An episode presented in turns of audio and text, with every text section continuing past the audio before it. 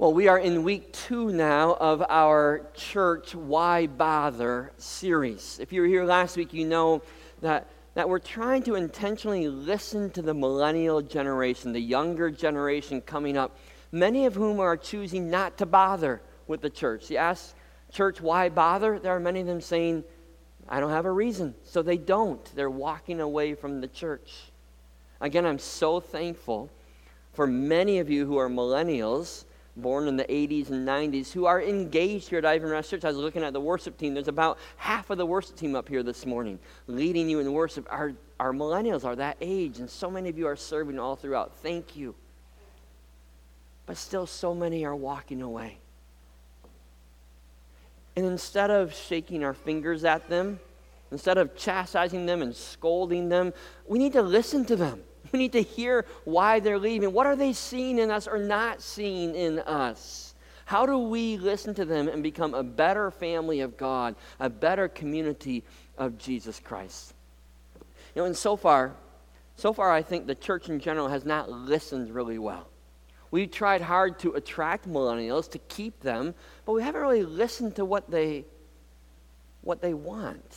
We haven't really learned well from them. So we've done a myriad of things to, tr- to try to attract them, right? Pastors nowadays have become hipper, right?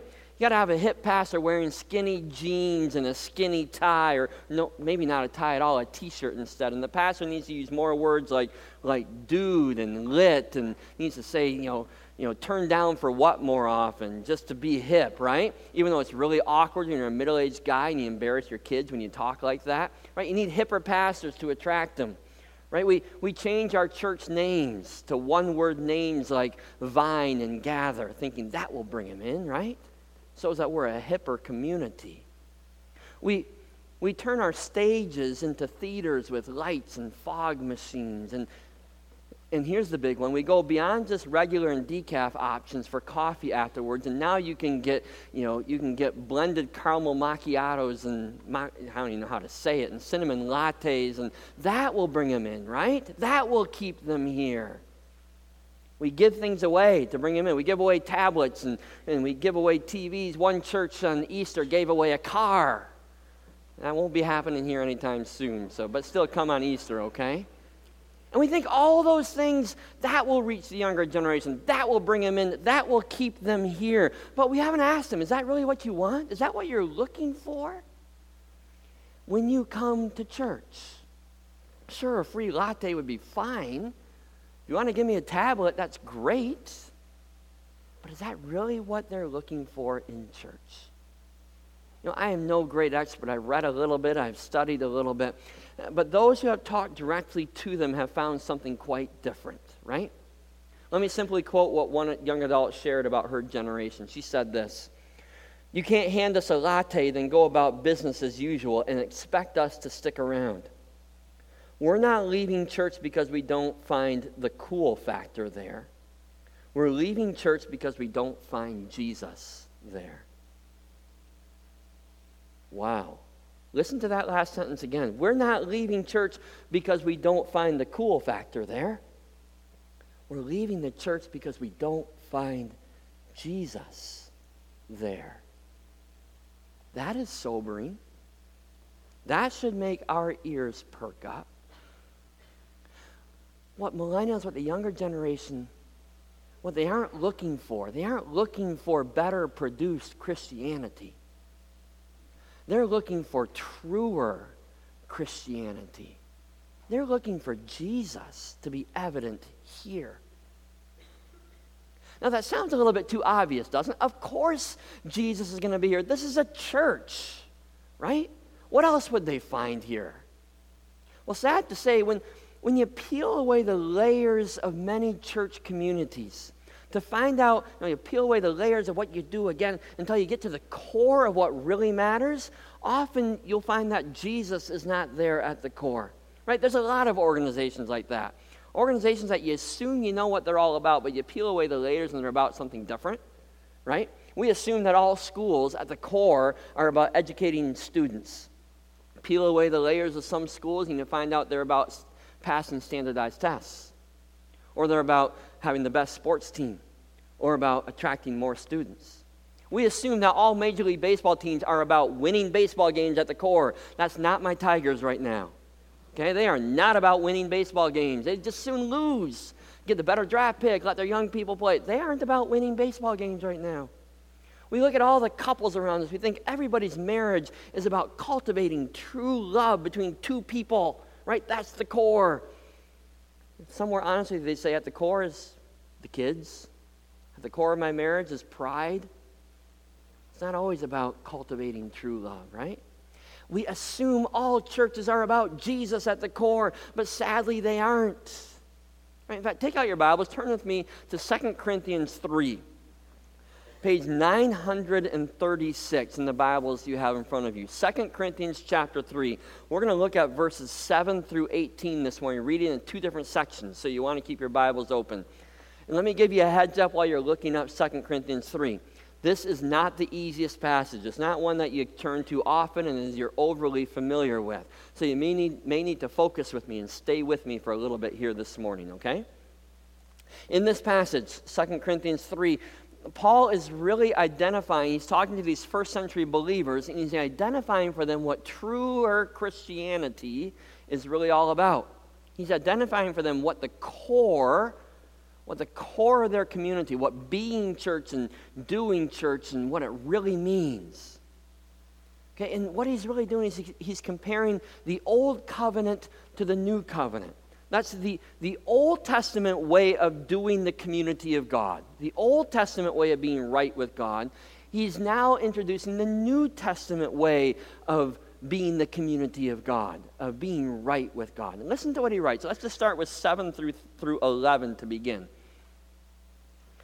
He says, Now, if the ministry that brought death, which was engraved in letters on stone, he's talking about the law there, right? If that came with glory, so that the Israelites could not look steadily at the face of Moses because of its glory, transitory though it was, will not the ministry of the Spirit be even more glorious? If the ministry that brought condemnation was glorious, how much more glorious is the ministry that brings righteousness? For what was glorious has no glory now in comparison with the surpassing glory. And if what was transitory came with glory, how much greater is the glory of that which lasts? All right, let's pause there for a minute. There's a lot of glory here and there. We need to figure out what he's trying to, what he's trying to get at here. What Paul is really doing in this paragraph is he's comparing these two ways of relating with God, two ways of being church, of being the community of God together uh, two ways of understanding what it truly means to be a follower of Jesus Christ, right? True Christianity. And he, first of all, he points out the old way. He says this old way was all about the law, okay? It was about, about the law, about being good enough, about being obedient enough, about being right enough to meet all of God's requirements for following Him and being in relationship with Him. It's about taking all the right steps for forgiveness, right? This old way was about a checklist. Here's a checklist of what you do, here's a checklist of how you have to be. And he says, okay, you have that old way that was all about the law, and now you have this new way that's all about the Spirit. It's about relationship. Yes, there's still obedience to God. Yes, there's, there's, still, there's still a right way and a wrong way to live, but now living that way is all motivated by a relationship instead of a checklist. Right? Obedience is done out of a heart filled with love, filled with the Spirit and directed by God. Obedience is motivated now by gratitude instead of a checklist. Okay? He looks at this old way. He says, This old way this checklist and this law always brought us condemnation. Its purpose, the purpose of the law, was to show us again and again how far short we've fallen, how we failed, how we don't measure up to what God needs us to be. Now he says we have the Spirit alive within us who forgives us, claims us as God's own children, and the Spirit will remind us again and again and again of what we have received at the foot of the cross, will remind us of righteousness that is ours through Jesus Christ. Will point out our goodness through Jesus. So instead of constantly wallowing in our guilt over here, now we celebrate God's grace and the transformation that He works in us. Okay, the comparison goes on. He says this old way was temporary. Right? The, the law was a stopgap measure, a temporary patch on a broken relationship, a temporary patch that God put on this relationship to hold us together with Him until the time was right for final redemption to be fulfilled. And now this new way has been fulfilled with God, and it's permanent. This is the way that God was working towards all along. And he goes on to say, now, wait a minute. This old way, this old way of the law was good. Aren't we often quick to condemn the law, the legalistic uh, checklist? And some of it needs to be. But this Old Testament process was good. In reality, he says it was glorious. It enabled us to be in re- uh, the Old Testament people to be in a relationship with God Almighty. It was a good thing. But now that we have the ministry of the Spirit, we get to experience an even more glorious thing. In fact, it is so glorious, this old way of relating with God just fades away into nothingness we now have the Spirit of God alive within us, leading us, guiding us, forgiving us, transforming us, injecting the amazing grace of God right directly into our hearts, not standing in judgment, but living in grace. It's an intimate and personal relationship with God Himself. So he compares these, these whole things, and you, you can really summarize the old way and the new way with these words. You can say the old way was really about legalism, wasn't it? It's a checklist of things to do. Do it all right, and you're good enough to be in the family of God. But the new way is all about love. It's about receiving the love of God through Jesus Christ and then living out that love. Loving the Lord your God, God with all your heart, soul, mind, and strength, and then loving your neighbor as yourself. Okay, so in these verses, Paul lays these two opposite. He creates this chart in that paragraph. What does that have to do with what we're talking about? What does this have to do with us really being church the way we're supposed to be?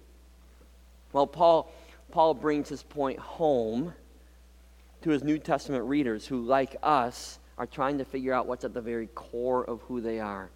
They're trying to peel back all the layers, right? And what's at the core? What is the truer Christianity? Well, listen to how he brings it home, starting at verse 12, reading that last paragraph says, Therefore, since we have such a hope, the hope that comes from the new covenant, the Spirit, the covenant of love, since we have such a hope, we are very bold. We are not like Moses, the giver of the old covenant, right? We are not like Moses, who would put a veil over his face to prevent the Israelites from seeing the end of what was passing away. But their minds were made dull, for to this day the same veil remi- remains when the old covenant is read. It has not been removed because only in Christ is it taken away. Even to this day, when Moses is read, a veil covers their hearts. But whenever anyone turns to the Lord, the veil is taken away. Now, the Lord is the Spirit, and where the Spirit of the Lord is, there is freedom. And we all who with unveiled faces contemplate the Lord's glory are being transformed into his image with ever increasing glory, which comes from the Lord who is Spirit. All right, so what's he saying there? He's saying, peel back all the layers of what we do and who we are. And he says, we better find Jesus at the heart and core of who we are. We better find love instead of legalism right? This, this new covenant ministry of the Spirit is the way of Jesus. It, it, it's the way of relating to God that focuses and is, hinges on Jesus. Because it's Jesus, he says, who pulls away the veil so we fully see God. It's, it's Jesus who brings us into a relationship with him. It's Jesus, he says, who brings us freedom, right? Where the Spirit is, there is freedom who moves us away from, from a relationship that's grounded in legalism and brings us a relationship grounded in the freedom of love. And it's Jesus whose image must be seen in us as a community, in us as individuals, right? Verse 18, that's where his climax, where he brings it all home. He says, We are being transformed into his image with ever increasing glory. Right there, my friends, is your practical litmus test for us as a church family, for us as individuals. That's the test that many millennials are often holding up to us. Are we about Jesus? Do we look like him? Are we about Jesus or are we about legalism? Do we look like Jesus in how we behave, in how we act? Do we talk like Jesus to each other and to this world? Do we love each other? And do we love hurting people all around the world just like Jesus loved? Do we love and trust God our Father the way that Jesus loved and trusted Him? A life that was 100% committed to God. Are we about Jesus? And sadly, churches often aren't about Jesus. They don't have Jesus at the core. Sadly, many of us who have been believers all of our lives really aren't about Jesus at the core. We're missing this true Christianity that God intended and, and that so many young people of our, the next generation are looking for. Peel back the layers to the very core. What do we find in our churches? What do we find in our hearts so often? Well, often we'll find that we're really about tradition, right? About ritual instead of Jesus. We're about maintaining our styles and our songs and our building, our way of doing church that we're comfortable with. And that's what we'll fight for. That's what, what we'll grumble about when we lose it. We come to church because this is what you've always done. Coming to church is the right thing to do, it's the pattern that should be ingrained. And it's about legalism more than it's about love. Right? Tradition focuses on how we do things instead of who we're doing them for. Or peel back the layers, and you'll often find that we're about policy policy about who gets to come in and who has to stay out. Right? We want this community of ours to be comfortable for us. We want our lives to be comfortable. And so we set up policies and rules to let in the people that we like and who like us, and to subtly keep out people who make us uncomfortable, people who challenge us. We're about who we include so policies about who we include instead of how we can love all people in Jesus' name. Often peel back the layers. You'll find that we're about, we're about practice, social practice, right? Social action out in the world. Right? We want to make a difference in the world around us. So we, we engage in transforming this world in big ways and small ways, right? From lobbying for causes in politics to advocating for justice and mercy, donating money, uh, mentoring children, caring for friends and neighbors. And we do all these things, but we end up forgetting why we're doing them. We leave Jesus behind and we just do it for ourselves, right? We're about what we are doing instead of why we're doing it and who we're doing it for. We forget the motivating foundation of love, the core. Right? So when we honestly peel away the layers, we often find something else at the core in the center when only Jesus should be there. So if we peel away that core and Jesus is there, what, what would it look like? What, would, what should we be looking for? How do we know if we're experiencing truer Christianity rooted in the ministry of the Spirit instead of, instead of ministry of the law and legalism? What's the evidence we should see in each other, in ourselves? What, what are the millennials looking for? Well, Paul himself tells us in Galatians chapter 2, he says, I have been crucified with Christ, and I no longer live, but Christ lives in me. The life I now live in the body, I live in the faith in the Son of God, who loved me and gave himself up for me. Isn't that just how he ended the passage we read? We're being transformed into his image.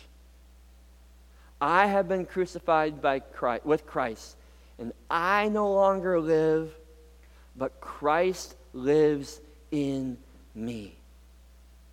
When Jesus is truly at the core of this community, when Jesus is at the core of each one of our hearts, when we are experiencing this truer Christianity, then, like Paul, we will die to ourselves and live for God.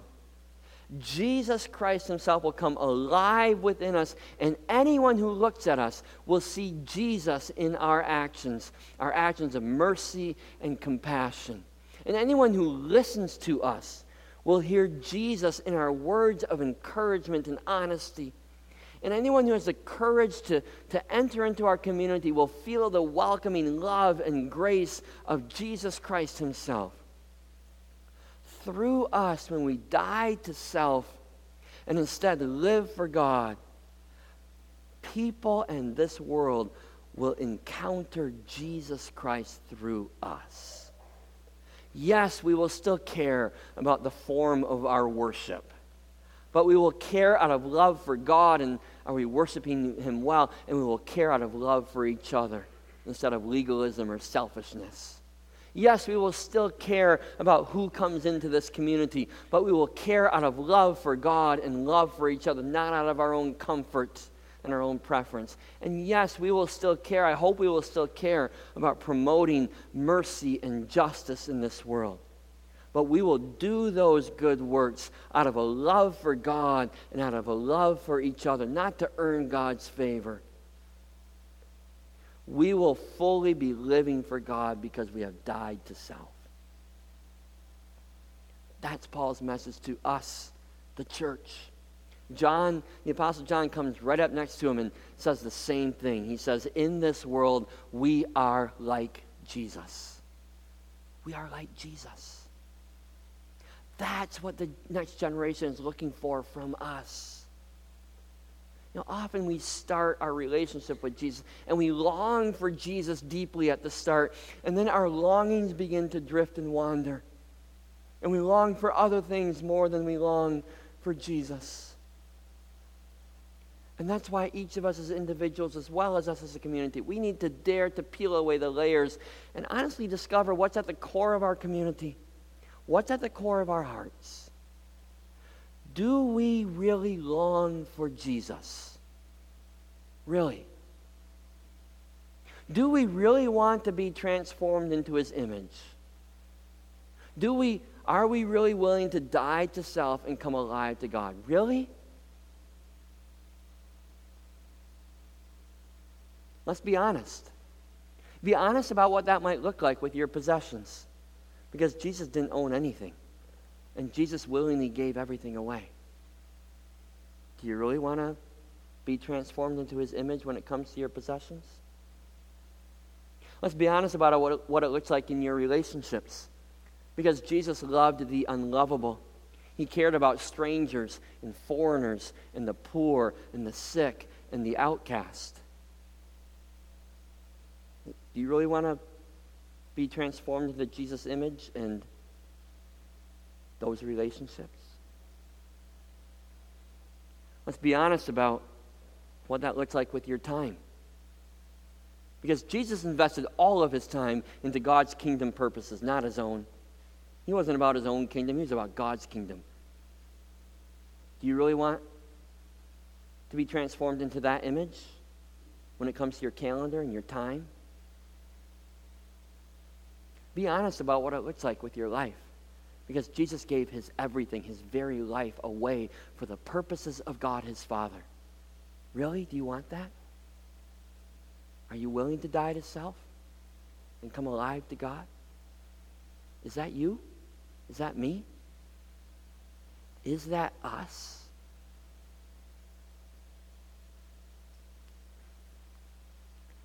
Let me read that opening statement one more time.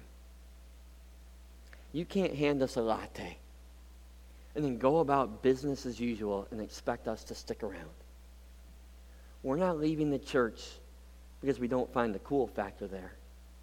We're leaving the church because we don't find Jesus there. When people look at us, do they find Jesus here?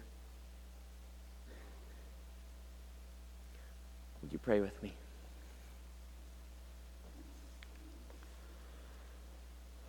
Father God, thank you for this community called the church. It seems like foolishness to us, but in your great wisdom, you have chosen us, the church, to be the avenue by which you change lives, the avenue by which you transform this world. And Father, we confess that we haven't always been very good at that. We have, we have chosen, Father, to focus on other things. We put other things at our core rather than Jesus. We haven't been all about Him. We've been living lives of legalism. We've been living old covenant way. We've been shaping this community to be what's comfortable for us. Father, people are looking for Jesus in us. Give us the courage, please. First of all, to look into our own hearts and be honest with you. Do we really want to look like Jesus? What's at the core of our hearts that we need to set aside so that Jesus can take that place? So that being faithful to you and loving you and serving you and receiving your grace is priority one above all else. Give us the courage to look at our community, Father. And when Jesus isn't at the core, to change, to die to self and come alive to you. Thank you for your forgiveness. You know how often we fail. You know how, how far we fall. And yet you pick us up and you love us again and again and again. And you cheer us on as your community. You celebrate the victories you give us right along with us. So I thank you for Ivan Ivanrest Church.